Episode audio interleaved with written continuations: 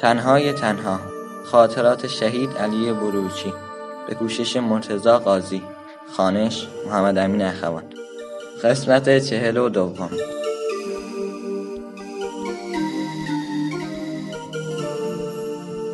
با مسعود قلیپور و ملکی پول گذاشتیم روی هم و رفتیم مشهد. توی حرم علی را دیدیم. با سعید امین مقدم بودن.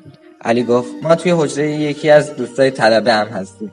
ما هم رفتیم پیششان. با علی و سعید شدیم پنج نفر. دو سه نفر هم خود طلبه ها بودن. آن طلبه ها با علی خیلی رفیق بودن. علی از این دوستا زیاد داشت.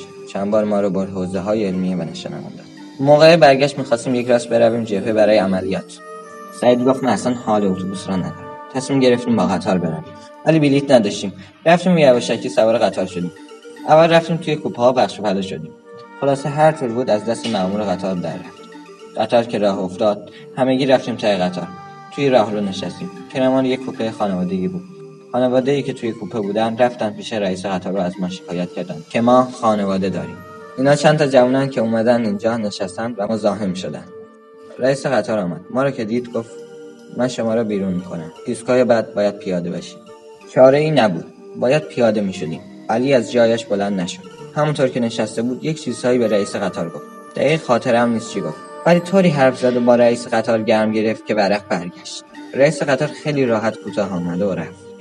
آخر سفر طوری شده بود که خانواده توی کوپه برای من هندوانه و خربوزه می